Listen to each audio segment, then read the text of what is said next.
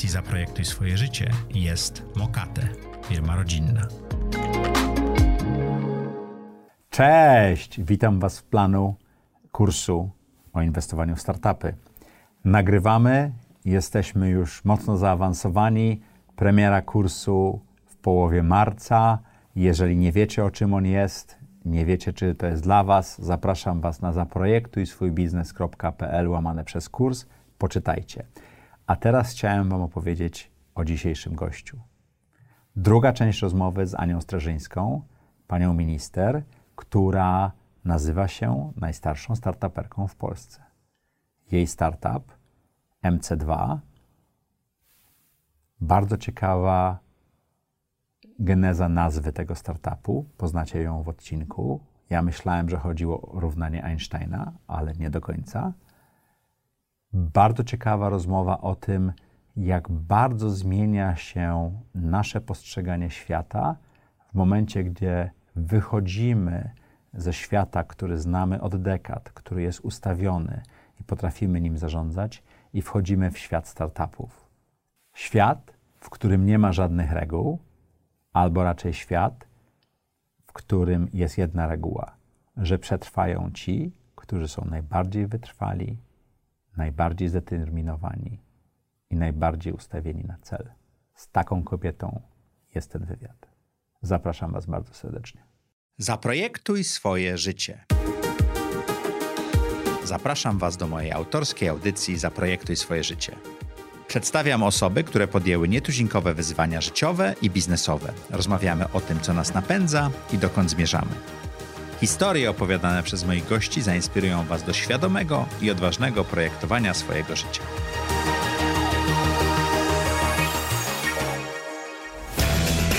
Najlepsze zmiany zaczynają się od wewnątrz. Stosuję tę zasadę w biznesie i życiu osobistym. Urządzając nowe studio, zadbałem o to, aby nasze wnętrze było estetyczne i praktyczne. Panele od Good for Wall zapewniają idealne wyciszenie podczas nagrań, cieszą oko i są łatwe w montażu. Sprawdzają się idealnie w studio, w biurze, jak i w domowym zaciszu. Zaprojektuj swoją przestrzeń z Good for Wall. Chciałem wrócić do tego biznesu i, i, i to znaczy nawiązać. Mhm. Czym zajmuje się Twoja firma? I firma nazywa się M C kwadrat, mhm. czyli część równania Einsteina, M C squared, tak, czy M C dwa. Skąd pomysł na tą nazwę i czym zajmuje się firma? M C to było skrótem od nazwy Ministerstwa Cyfryzacji. Okay. Jak tak wychodziliśmy w takiej atmosferze i z tymi przerwanymi projektami, i z tym zawiedzionym entuzjazmem również tego mojego zespołu, który w większości to byli ludzie z biznesu, którzy z serca przyszli do administracji zrobić coś dla trzydziestu ośmiu milionów Polaków, to stwierdziliśmy przekornie, że nazwiemy się właśnie M C squared, M C dwa, M C do kwadratu, żeby zaznaczyć to, że to ciągle my, że nie odpuszczamy, nie powiedzieliśmy ostatniego słowa, ale jednocześnie spotęgowani, żeby e, osiągnąć sukces w normalnych mhm. e, warunkach biznesowych. A no i ta druga, drugi element e, i drugie skojarzenie, czyli z wzorem na energię, to też się wpisywał w, ten nar- w tę narrację, czyli tę energię chcieliśmy mhm. pokazywać na rynku. To zresztą zostało bardzo szybko wychwycone przez niektórych dziennikarzy i, i, i ta złośliwość nasza została doceniona. Natomiast...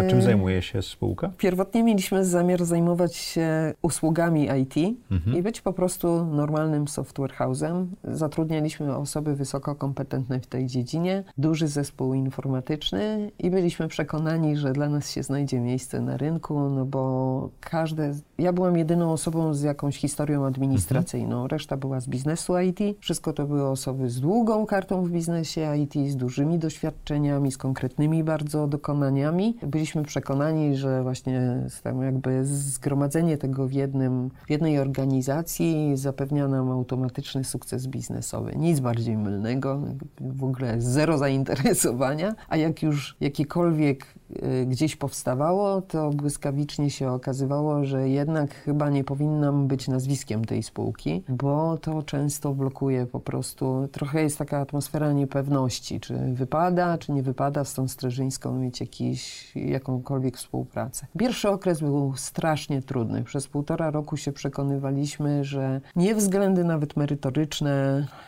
decydują, chociaż my już jesteśmy niby w biznesie i powinno wszystko wrócić do normy. Ale nie. W poszukiwaniu tych okazji biznesowych zawędrowaliśmy do Azji, robiliśmy różne projekty dla jakichś przedsiębiorców azjatyckich, Singapuru, Dubaj, różne takie miejsca. No też e, słynny nasz e, epizod e, z e, gamingiem, mhm. ale to wszystko nas nie satysfakcjonowało, bo to nie był ani wymiar, którego poszukiwaliśmy. Nie chodziło nawet o wymiar finansowy, tylko o tak, poczucie, że się coś robi dla ludzi. Zupełnie nie potrafiliśmy odnaleźć tego swojego miejsca na świecie, a przynajmniej ja tak to czułam, bo moi koledzy łatwiej się do tego dostosowywali, ponieważ w biznesie byli w różnych miejscach i ich oczekiwanie na ten, i ten, ten apetyt na właśnie wpływ na rzeczywistość było trochę innego rodzaju. Mhm. A ja cały czas poszukiwałam tej misji. Co by tu zrobić, żeby mieć misję? Znowu misję. W którymś momencie przeszliśmy przez pierwszą dolinę śmierci. Czyli zero pieniędzy, dużo, duże zatrudnienie i żadnych perspektyw. I wtedy musiałam zwolnić jednego dnia czternaście osób, z których w zasadzie wszystkie były moimi dobrymi kolegami lub przyjaciółmi. No to była dla mnie naprawdę straszna chwila. Ja po prostu, nie wiem, chyba z tydzień płakałam non-stop. Mhm. Nawet zwalniając ich, to już naprawdę nie byłam w stanie tego opanować. Emocje, które mnie tam zagryzły, chociaż w swoim życiu zwalniałam ludzi. Ale nie tak, nie w ten sposób, nie nagle, nie bez żadnej nadziei, że cokolwiek jeszcze się odwróci. I przede wszystkim nigdy wcześniej nie zwalniałam bez winy. Jak się zwalniałam, to kogoś, kto nic nie robi. Nie performował. No tak. A teraz nagle zwalniam z zupełnie innego powodu. Bo nie ma kasy w kuferku. Tak, i trochę takie poczucie, że nie umiem tej kasy zapewnić. A za każdym z tych ludzi stoi jego rodzina.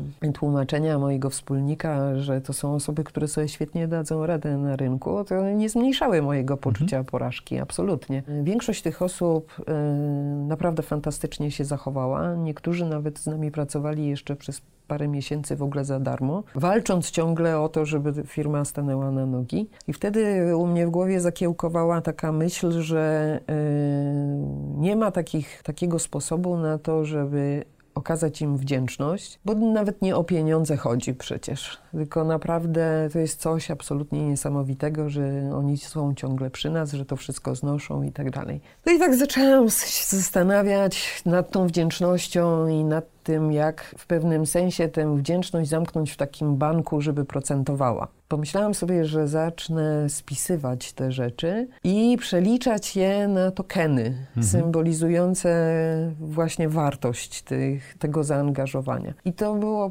wszystko do kupy. To były zarówno niewypłacone pensje, niewypłacone nagrody, których oni nigdy żadnych nagród i premii nie widzieli. Cały czas byliśmy na skraju.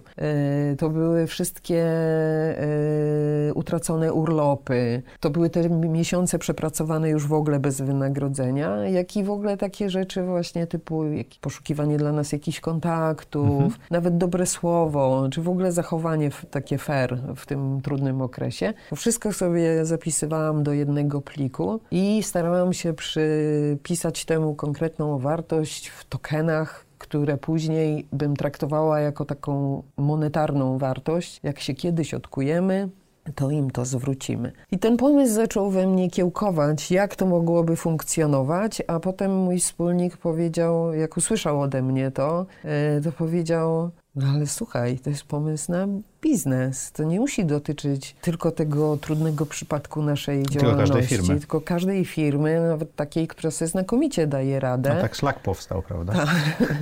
No i właśnie. I zaczęliśmy pracować nad tym rozwiązaniem.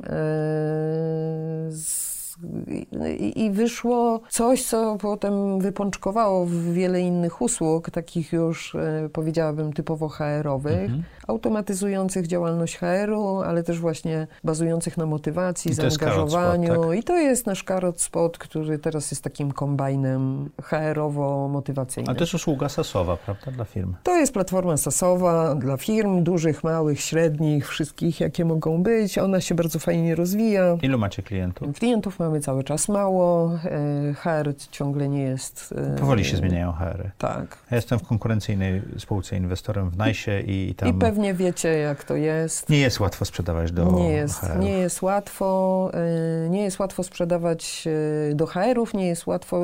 Wiadomo, każdy startup non-stop się uczy i no, jestem pewna, że koledzy z najsa, których zresztą przecież dobrze znamy i yy, bardzo lubimy, też mają te same doświadczenia, czyli krótko mówiąc, a może źle określiłem persony klienta, a może sobie opiszmy lepiej persony klienta, a kto podejmuje prawdziwie decyzje w spółce, a może wcale to nie H R, tylko C F O, a może wcale nie C F O, tylko załoga.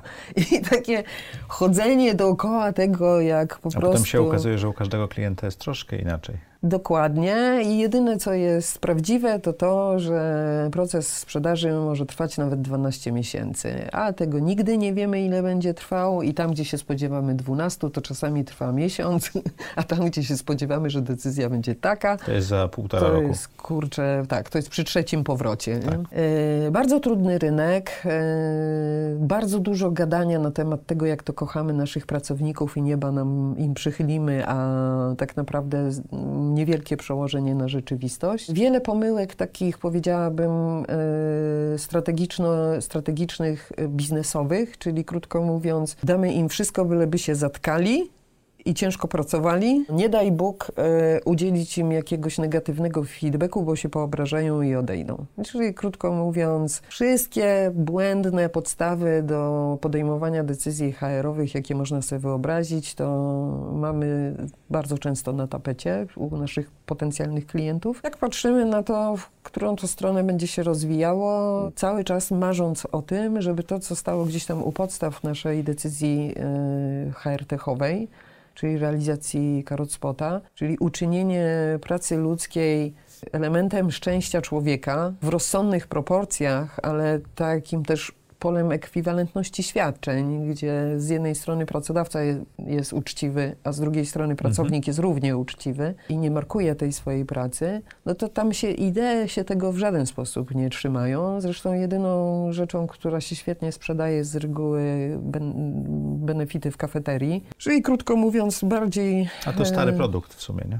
Najstarszy możliwy. Mhm. I wszystkie mm, te potencjalne pomysły na y, właśnie y, misyjność w tych produktach mają strasznie ciężką ścieżkę. Nie, nie powiem, że w ogóle się nie sprawdzają, ale mają znacznie trudniejszą drogę niż najprostsze po prostu motywowanie kasą. I pewnie każdy z moich kolegów, konkurentów to potwierdzi, y, więc to, co, co my próbowaliśmy zrobić naszą nową misją, siedzę w pracy po szesnaście godzin dziennie. Chciałabym, żeby to było miejsce, w którym się spełniam, jestem twórcza, szanowana, jestem w środowisku, które buduje mnie, a ja buduję moje środowisko, mam wpływ na decyzje i tak dalej, i tak dalej.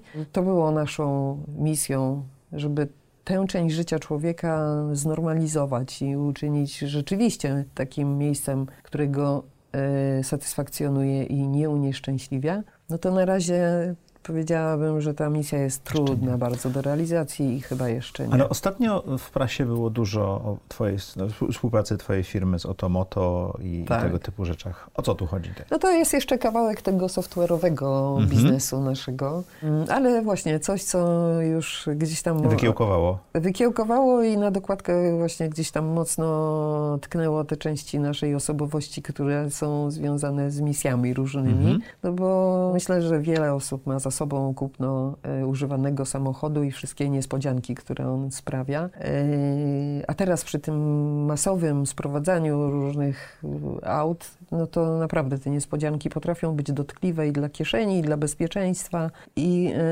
yy, pomysł naszego partnera, ich autorski pomysł i my z pomysłem nie mieliśmy nic wspólnego. Tutaj muszę oddać, że on w całości się urodził w Otomoto, mhm. a konkretnie w Carsmile'u, czyli spółce z grupy Otomoto. Był taki, żeby skończyć z tymi patologiami. I ten pomysł się przerodził w poszukiwanie rozwiązania, które będzie zarówno symbolicznie, jak i w warstwie technicznej zapewniało, że informacje o pojeździe zostaną po pierwsze pozyskane, po drugie utrwalone, po trzecie będą nienaruszalne. I każdy kolejny nabywca będzie mógł tę ścieżkę auta prześledzić, jeśli chodzi o jego fizyczny rozwój, czy też fizyczną degradację. Mhm. Wszystkie y, jego cechy w stu dwudziestu właściwych punktach, a jednocześnie też wszystkie naprawy, które dokonano, z jakich powodów ich dokonano i tak dalej, żeby ta wiedza o tym, czy kasa, którą zamierzam zapłacić, jest adekwatna do stanu pojazdu i czego się mogę po nim spodziewać, żeby ona była po prostu po stronie nabywcy, tylko tej osoby słabszej kontraktowo.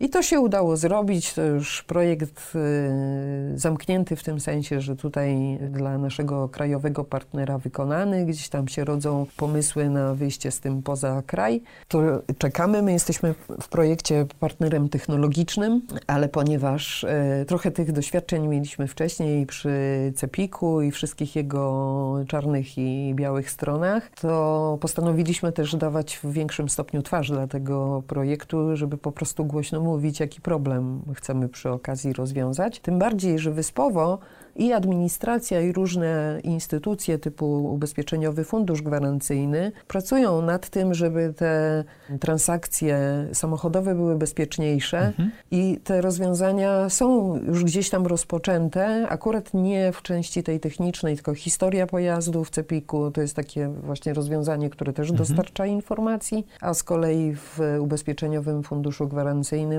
informacja o wszelkich y, szkodach, które są związane z pojazdem. No i stwierdziliśmy, że docelowo to by było doskonale, gdyby to źródło było, nawet jeżeli przez interfejs, to tak zintegrowane, żeby człowiek miał gdzie się dowiedzieć w jednym, Jedno za jednym tak, okienkiem, żeby były wszystkie te I rejestry. I nazwaliście to paszportem pojazdu. I to jest nazwa własna, którą wymyślił Carsmile, mhm. cyfrowy paszport pojazdu. No, wydaje mi się, że znakomicie oddaje to, co w tym paszporcie jest u, uwiecznione i co stoi jakby w całej tej y, koncepcji w przyszłości jeszcze jako cel realizacyjny, czyli każde kolejne wejście auta na rynek wtórny powoduje kolejny zapis, nowy stan rzeczy, żeby nie było takich historii jak użyta w przykładzie w Cepiku, tam historia pojazdu jest zaopatrzona w, taki, w taką przykładową przykładowy wypis z tej historii, gdzie widać wyraźnie, że nastąpiła jakaś interwencja, bo przy jednej kontroli pojazdu przez policję jest trzysta tysięcy na liczniku, a przy kolejnej trzydzieści. I wtedy no, to daje do myślenia i sobie może nabywca zacząć zadawać niewygodne pytania, więc też chcemy, żeby jeśli chodzi o te sto dwadzieścia punktów technicznych pojazdu, które są kontrolowane zgodnie z normą dekry, żeby się odzwierciedlały wszystkie zmiany, które są dokonywane, żeby one musiały być uwieczniane, uzasadniane. Jeżeli się pojawia nagle inny stan licznika, no to w takim razie dlaczego tak jest? Czy był wymieniony silnik? Co tam się zadziało, że jest y, zupełnie nowy stan techniczny mhm. pojazdu. I wtedy jakby obie strony tego kontraktu i ten Widzą. Importer masowy, który zwozi nie wiadomo co i zupełnie nieznająca się na tym pani Ania, która postanowiła sobie strzelić nową brykę, wiedzą, czy to jest dobra inwestycja i nie tylko finansowo, bo w dużym stopniu nam chodzi o bezpieczeństwo tych ludzi i ich rodzin. Czasami te y, bite szczególnie Ogólnie pojazdy po prostu są nieobliczalne później na jezdni i wszyscy o tym wiemy, ale osoba, która nie jest profesjonalistą w tej sprawie, nie umie się przed tym w żaden sposób obronić. Taka była idea. To jest bardzo fajny projekt, on nas przez długi czas rozpromieniał, bo czuliśmy w nim wartość i no, takich projektów chciałabym mieć więcej. No i nazwa partnera zobowiązuje, prawda? No i tak, no, partner jest naprawdę... Rozpromienia śmiechem, prawda? Tak. Czego nauczyło cię bycie startuperką? Ciągle nią jesteś, ale te refleksje i te, te perełki. Nie wiem, czy mogę powiedzieć, że w ogóle to jest proces, który jest zamknięty, jeśli chodzi o tą okay. edukację. Jest na pewno najbardziej bolesny. Bardziej bym powiedziała, że jestem na etapie takich sumowania rozczarowań. I to w ogóle nie biznesowych, tylko raczej międzyludzkich. To jest taki okres, w którym i zostaliśmy oszukani, ktoś nam nie zapłacił. Czasami spotykamy się z wymaganiami y, dużych partnerów, które ewidentnie zmierzają do tego, żeby wyspowiadać nas z naszego modelu biznesowego i zrobić z tego własny użytek. Bardzo często czujemy tego typu zagrożenie i czasami pokonują nas wymagania różne formalne, strasznie dużo papierologii. Prowadzenie biznesu w Polsce jest... Tak. Nie, nie skupiamy się na biznesie, od... tylko na wypełnianiu rosnących il, tak, ilości wymagań. Bardzo dużo nas kosztują prawnicy, to nie powinno być w takich proporcjach. Prawo nie jest jasne, mhm.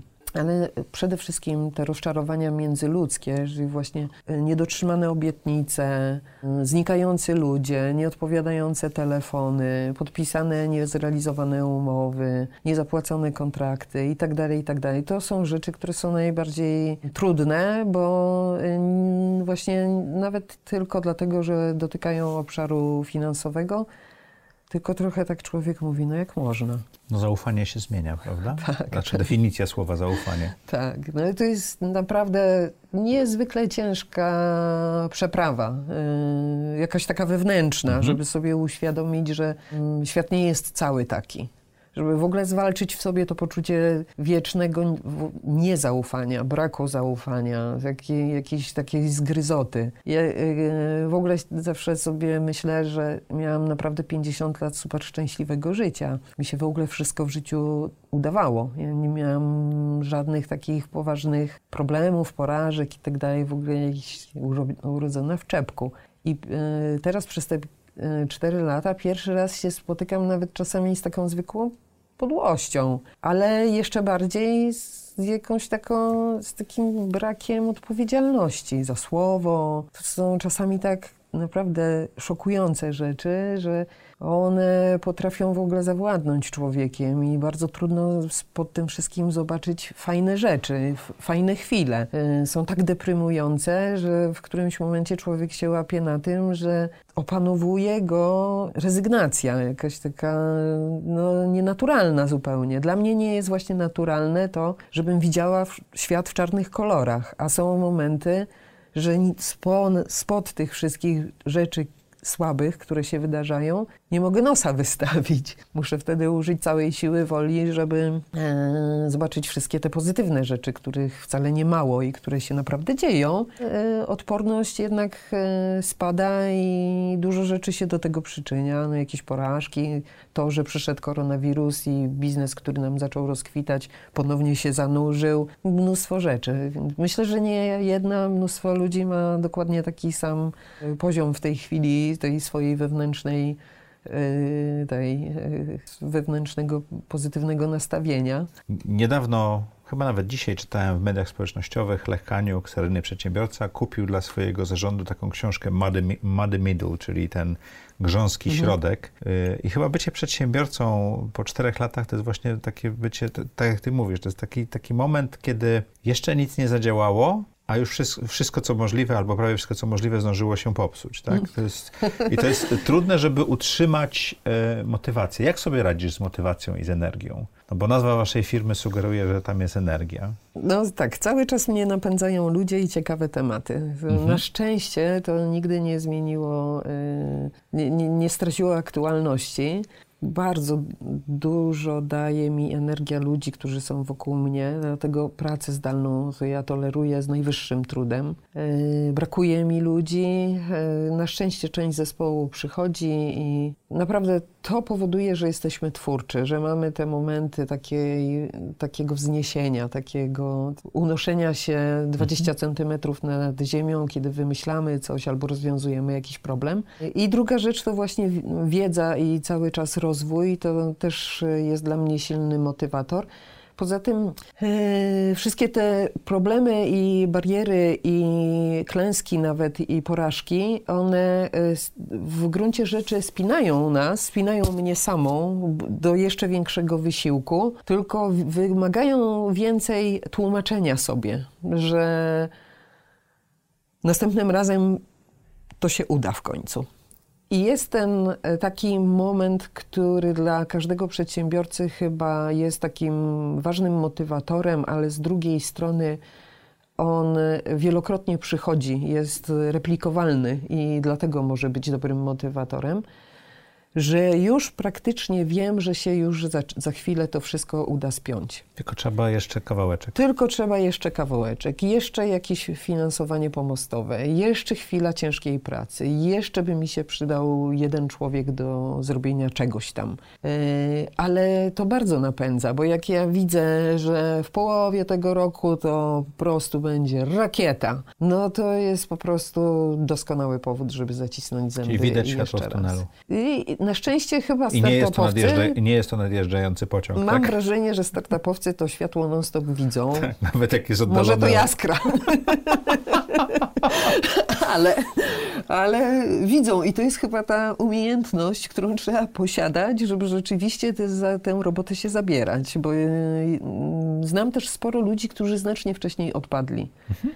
Nie, wytrwa, nie przeszli tego wszystkiego, mhm. nie wytrwali w tylu y, trudnych okolicznościach, tylko wcześniej y, podjęli decyzje negatywne dla swojego biznesu, poddali się y, i uznali, że nie dadzą sobie rady. No ja I mam znam w też tych, którzy biznesy, dłużej. które w siódmym, ósmym, dziewiątym roku dopiero rozkwitają, tak? Tak. To trzeba mieć bardzo dużo cierpliwości, żeby wytrzymać sześć, Szczególnie w lat. tym otoczeniu, w którym codziennie jesteśmy bombardowani ludźmi, wizerunkami ludzi, sukcesu, szybkich sukcesów, wszystkich tych startupów, które pozyskiwały wielkie rundy finansowania, które się fotografują z osobami powszechnie znanymi, które gdzieś tam zaczynają funkcjonować w Dolinie Krzemowej albo robią rzeczy wiekopomne i tak dalej, i tak dalej. I człowiek sobie zadaje pytanie, no dobra, gdzie w tym wszystkim ja? Czemu mi się to nie udaje? Dlaczego ja tu nie ściskam tych rąk? Dlaczego polecam ci super książkę, którą skończyłem czytać w zeszłym roku. Nazywa się Late Bloomers. Mhm. E, dotyczy osób, które właśnie, os, bardziej osób niż biznesów, ale mhm. osób, które właśnie rozkwitają później. Mhm. Bo, dlatego, że jesteśmy bombardowani te, takimi mhm. obrazami nastolatków, którzy są super sukcesami i, i wiesz, dwadzieścia, dwadzieścia pięć poniżej dwudziestu pięciu i tak dalej, a to nieprawda. I tam jest, tam jest przykład za przykładem pokazane, że to raczej jest ewenement obecnych czasów niż yy, norma. A mi jest generalnie łatwiej z tym trochę też dlatego, że przyszłość swoją widzę w tych tematach silver. Mhm. Pewnie z racji wieku również, ale od dłuższego czasu obserwuję tę tematykę i uważam, że ona będzie zarządzać w którymś momencie innowacjami, biznesem, bo tak po prostu jest, że nasze społeczeństwo demografia się generalnie tak starzeje, tak, demografia nami zarządzi, ale też y, ludzie, którzy y, w przyszłości będą piastowali te silver pozycje, y, będą już cyfrowi mhm. i to jest też okazja biznesowa w związku z tym. Bardzo ważne dla mnie jest to, w jaki sposób zachować umysłową zdolność do aktywnego funkcjonowania w życiu w starszym wieku. Myślę, że dla wielu osób jest to ważne, mhm. że z przerażeniem myślą o tym, że w którymś momencie te umysłowe, ten umysłowy po, potencjał tak stępieje, jak czasami możemy to obserwować u starszych członków swoich rodzin. Ja na to patrzę z przerażeniem. Mam w otoczeniu sporo starszych osób, które są pod moją opieką. I się zastanawiam, co można było zrobić, żeby temu było, żeby temu zapobiec. Z drugiej strony, żeby ułatwić im funkcjonowanie i też y, podziwiam te osoby, które są w starszym wieku, a są non-stop umysłowo żywe i nawet tak pełne w ogóle wewnętrznej radości życia. Dlatego łatwiej mi patrzeć na ten mój sukces jako na sukces odłożony w czasie, bo nie uważam, że dzisiaj moje życie się kończy. Jutro będę potrzebowała sukcesu, pojutrze, za pięć lat i za dziesięć. Nie, tak, śpieszysz, nie spieszę się. Ale z drugiej strony uważam właśnie, że fajnie będzie trochę na własnym doświadczeniu przećwiczyć to zagadnienie w stosunku właśnie do tej części społeczeństwa. Jak odnosić sukcesy, wcale nie będąc młodym, gniewnym, mhm. bardzo błyskotliwym i bardzo chłonnym na nowinki wilkiem w wieku dwudziestu trzech, tylko będąc właśnie całkiem zaawansowanym w latach, ale stale rozwijającym się obywatelem, który trochę inne wartości wnosi do tego świata, wcale niekoniecznie gorsze. W którymś momencie fajnie by było jeszcze to w ogóle połączyć. Mhm. I to są takie wyzwania, które uważam, że będą kiedyś moimi tematami. więc na spokojnie. Kibicuję. Aniu, w audycji Zaprojektuj swoje życie mamy taki moment, że zadajemy bardzo podobne pytania naszym gościom. One nawet mają swój hashtag trudne pytania, więc parę możecie zaskoczyć. Pozwolisz? Proszę. Czy możesz opisać najlepszą decyzję, jaką podjęłaś w życiu? No cóż, a jednak założenie startupu. Nie będę drążył. Nagramy Zaprojektuj swój biznes, porozmawiamy o tym. Co daje Ci najwięcej energii czy satysfakcji w życiu? Ludzie. To już mówiłaś. Relacje dużo. międzyludzkie, mhm. ludzie. To jest absolutne mój, moje paliwo. Jak wygląda Twój typowy dzień? Mój typowy dzień nigdy się nie kończy. Zaczyna się o szósta trzydzieści, kończy się o druga trzecia. Bardzo mało śpisz? Bardzo mało śpię i bardzo nad tym ubolewam, bo jestem absolutnie wykończona mhm. tym trybem życia, no ale... Prezes startupu to tak naprawdę sekretarka, kurier i wszystko inne. Ja zmywam naczynia i wyrzucam śmieci, rozumiem Ciebie. Tak, to są te nasze bardzo e, ważne zadania, e, które kreują naszą misję życiową. E, więc to tak naprawdę praca, która się nigdy nie kończy i cały dzień to w zasadzie jest praca w startupie, nad wszystkimi tymi zagadnieniami, które są przypisane do mnie, nietechnicznymi, prawnymi, organizacyjnymi, strategicznymi, rozmowy z partnerami, bankami, wszystko to. Plus to, co już sama sobie przypisałam, czyli właśnie relacje ze światem startupowym i bycie jakby trochę na zewnątrz, żeby się inspirować, ale też innym pomagać, bo mi też na początku ktoś bardzo pomógł, żebym się w tym świecie odnalazła, konkretnie Przemek Kuśmierek z migam kropka p l. I ja to już traktuję też jako swoje zobowiązanie, żeby też pomagać innym. Żeby oddawać, tak? Tak, więc to, to tak, to są dni, y, każdy dzień taki sam, bo soboty i niedziele są identyczne. Pracujesz w weekendy podobnie? Zawsze, zawsze Tylko pracuję. Po, po, posiadanie własnej firmy powoduje, że ta praca nigdy się nie kończy, tak? Tak, ale z drugiej strony ja tak zawsze pracowałam. W, nawet jak pracowałam w ministerstwie i się przekonałam, że pracuję do nocy, a kierowca na mnie czeka, żeby odwieźć mnie na wieś, to stwierdziłam, że jednak muszę kupić mieszkanie w Warszawie, żeby on nie musiał czekać, e, czekać bo to młody człowiek z rodziną. I tak wtedy zrobiłam rzeczywiście, e, bo po prostu to jest jednak pracoholizm, nazwijmy to jak chcemy, ale ja po prostu naprawdę lubię pracę. Nie wyobrażam sobie, że nie pracuję, ale częścią pracy jest pochłanianie wiedzy, czyli gdzieś tam w którymś momencie przychodzi też moment na skanowanie internetu i szukanie tej wiedzy we wszystkich możliwych dostępnych miejscach. Straszny pożeracz czasu. Tak. Bo zanim znajdziemy coś ciekawego, to przestanie to tak. trzeba też prze- No i przeżyć. Każdy dzień w związku z tym jest bardzo podobny. Czy mogłabyś przestać coś teraz robić, co poprawiłoby Twoje samopoczucie albo yy, pozwoliło Ci się rozwijać? Martwić się. Przestać się martwić. Zauważyłam, że tego mam yy, za dużo w to życiu. To jak wymyślisz jak, to ja poproszę o receptę. Jak wymyślę jak, to zrobię na ten biznes. Naprawdę. Wydaje mi się, że każdy będzie zainteresowany, a to jest coś, co bardzo potrafi też yy, przeszkadzać w normalnym życiu, rozwoju i rozwoju biznesu.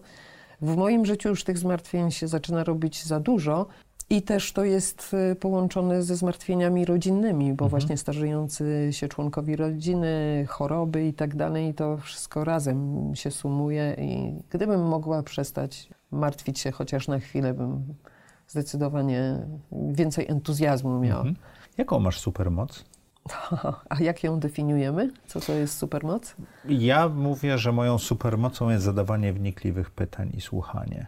Tego nauczyłem się w sprzedaży, w biznesie i tak dalej. Z tego powstała audycja i na tym zbudowałem to, co robię w tej chwili. Czyli jedna rzecz, w której naprawdę jesteś dobra i otoczenie to zauważa. Mm, no, wydaje mi się, że bardzo podobna jest moja supermoc do Twojej, yy, bo to jest właśnie słuchanie yy, ludzi i rozmawianie, rozmawianie z nimi. Nawet nie samo słuchanie, tylko raczej wymiana. Jak na introwertyka, to uważam, że w ogóle to jest super, super moc. Bo też wymaga jakiegoś tam przełamania, ale no to wiesz, wielokrotnie podczas naszej rozmowy mówiłam o tym, jak ważni są dla mnie ludzie, a to oznacza, że tak naprawdę ludzie to znaczy to, co mówią, to, o co pytają, to, czym się dzielą, to, co mi przynosi korzyści oczywiście, czyli ich wiedza, ich pomoc i tak dalej, ich czasem wsparcie takie psychiczne, ale również to, co ja mogę dla nich dać, a przy okazji sama się układam w, na różne sposoby też, yy, jeśli chodzi o w ogóle moją postawę życiową, bo każdy człowiek jest jakimś tam też wyzwaniem. Więc wydaje mi się, że moją supermocą, która i mnie napędza, i też kształtuje, i pozwala mi wytrwać, to jest kontakt z ludźmi. Jakimi ludźmi się otaczasz? Ten twój wewnętrzny krąg, który ma na ciebie największy wpływ, to? Ojejku, niestety ludzie mądrzy. Dlaczego, chciałabym to, powiedzieć, że szlachetni. Nie, dlaczego niestety? No bo chciałabym powiedzieć, że dobrzy, szlachetni. Okay. Niestety. A to nie idzie w parze? Wiesz, jak byłam w ogóle panną, to się zakochiwałam w mózgach.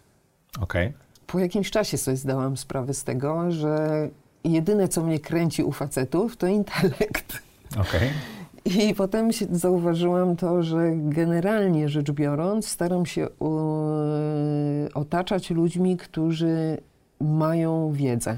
I to czasami taką kompletnie niestandardową, wiesz, na przykład w zakresie biologii mhm. czy medycyny, które nie są moimi tematami póki co. Fascynuje mnie wiedza, ale wiedza nie w sensie, że ktoś, wiesz, się naczytał i potrafi rzucać faktami, tylko praktyczna. Wiedza taka praktyczna, ale też taka systemowa, która mhm. pokazuje cały świat jakiś w swojej, swojej istocie. Czyli to, co mówiłeś na samym początku o prawnikach, to, że wychodzą do, tak. e, do świata i go rozumieją, jak tak, te rzeczy, inter- tak, mają, tak. jakie mają interakcje, tak? Taką osobą jest zresztą mój mąż, y, który znakomicie potrafi łączyć różne dziedziny i potrafi się odnieść do tego, co się na świecie dzieje.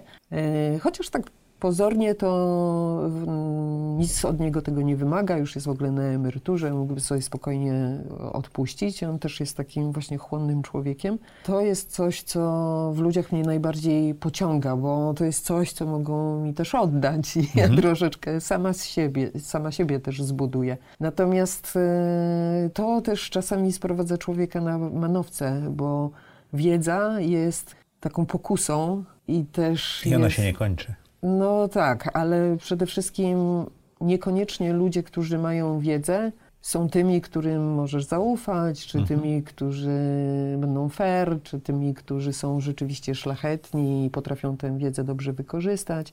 Nie zawsze. No ale wiedza absolutnie mnie zaczarowuje i że ja uważam, że nigdy jej dosyć i co więcej, ci ludzie, którzy mają naprawdę taką wiedzę, no to ja jestem skłonna do, wręcz do bicia pokłonów przed nimi. Po prostu taki szacunek jak do jakichś bóstw. Trzy rzeczy, które chciałabyś robić za trzy lata, to? Chciałabym zająć się tym pokoleniem Silver. Mhm. Chciałabym zająć się informatyzacją medycyny. Mhm.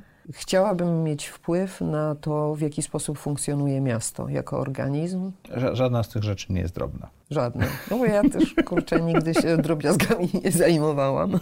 Ale postrzegam to jako trzy główne tematy przyszłości. I one się trochę przenikają. Mogą, mogą. Wszystkich mi się nimi naraz nie da za, y, zająć, ale mam nadzieję, że życie po prostu stworzy mi jakieś okazje i będę mogła którąś z nich przyswoić. I obie są dla mnie bardzo atrakcyjne. Y, jeśli chodzi właśnie o to, ten apetyt na, na rzeczywistość i na ułatwianie innym ludziom życia.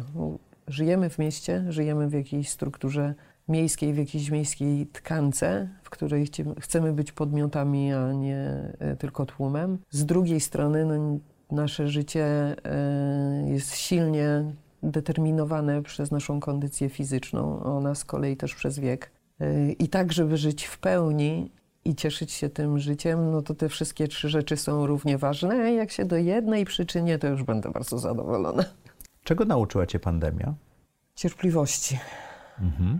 Cierpliwości do tych wszystkich osób, które nadmiernie reagowały, mhm. bały się bardziej niż ja. W związku z tym stanowiły taki niepewny, nieobliczalny element mojego życia w pandemii.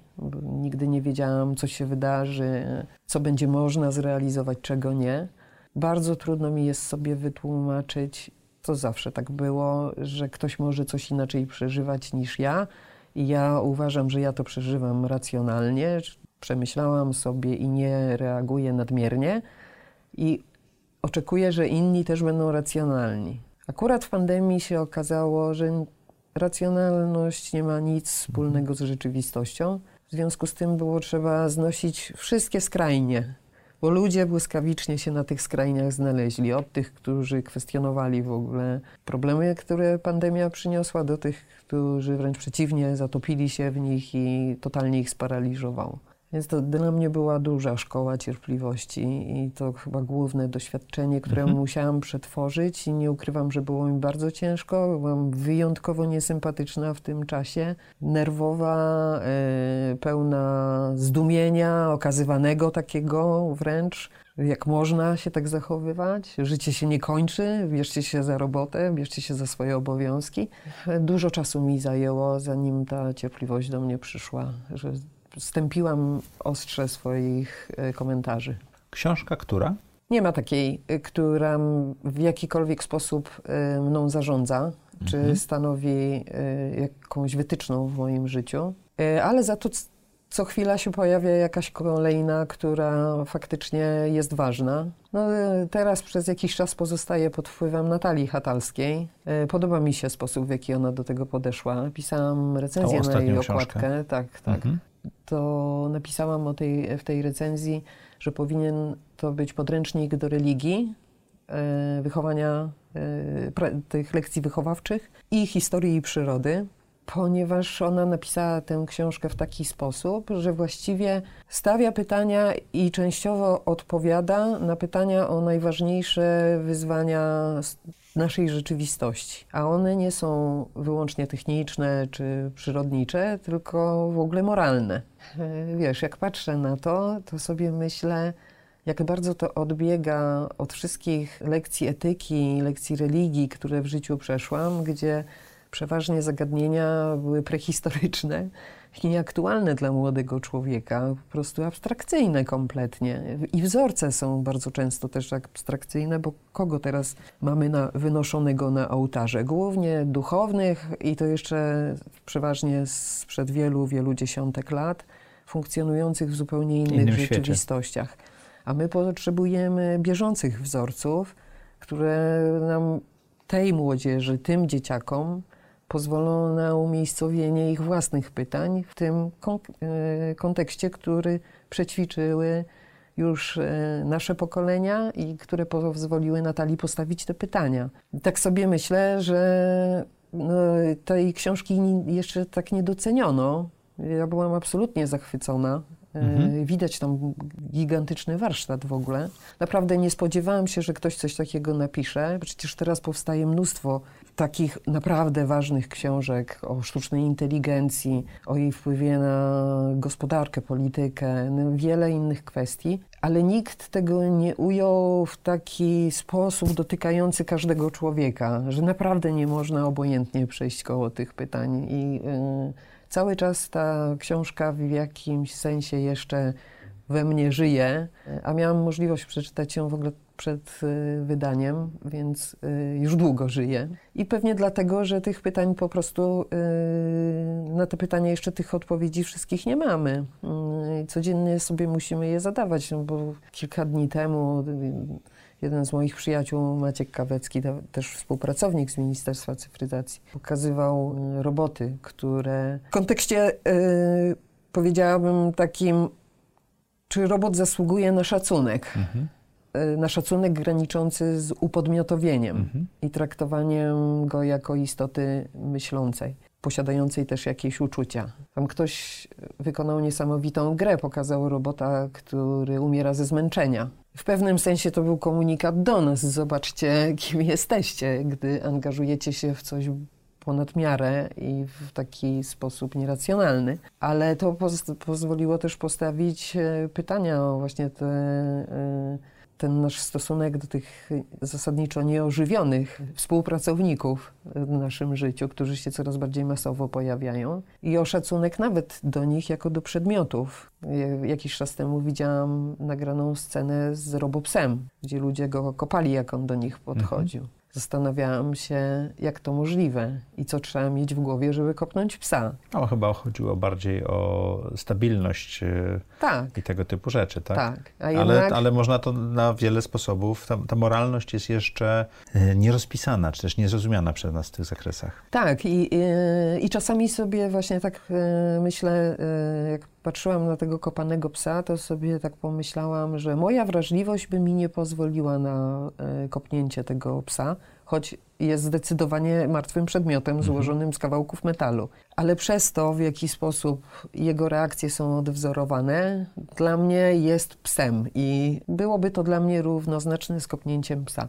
Ale przecież nie muszę mieć racji, nie? Cała masa ludzi mi zwracała uwagę na to, że to nie jest pies, że to jest maszyna, że testem było właśnie sprawdzanie jego odporności na takie bodźce i tej stabilności jako urządzenia. No a ja cały czas miałam w głowie, kim trzeba być, żeby kopnąć psa. To będą no, bo, takie my zasadnicze my pytania. Nie nadążamy, bo wzorce, na, na których się wychowaliśmy, nie mają aplikacji do rzeczywistości, w której żyjemy co dekadę. Tak, w tej chwili. Tak.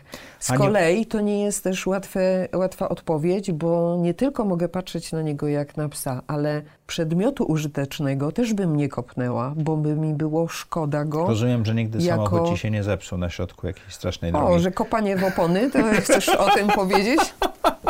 Bywało, bywało, nie mogę powiedzieć, ale... Nie z, powiedzmy, nie świadomie, nie z pełną kontrolą nad wykonywanymi czynnościami. Chciałem cię zapytać, co chciałabyś, żeby widzowie i słuchacze audycji Zaprojektuj swoje życie zapamiętali z tej rozmowy? Zawsze yy, starałam się powiedzieć jedno i może to też yy, chciałabym w tej naszej rozmowie podkreślić. Ludzie. Ludzie y, są źródłem naszej siły, są źródłem naszej wiedzy, przyszłości, naszych sukcesów, ale to też oznacza, że są y, przedmiotem naszej odpowiedzialności, podmiotem naszej odpowiedzialności i naszej wzajemności i to, w jaki sposób się do nich odnosimy jako y, współpracownicy czy szefowie, nie jest obojętne.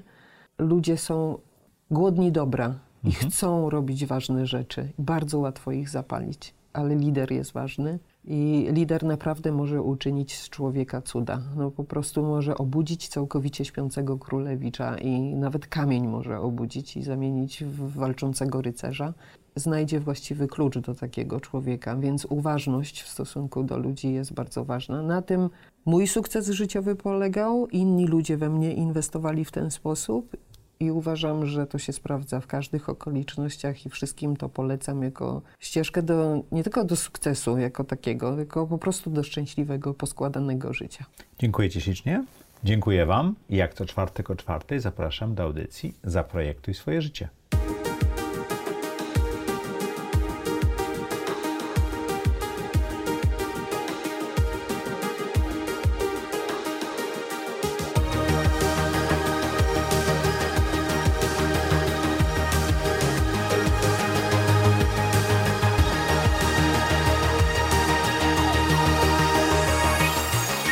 Zaprojektuj swoje życie.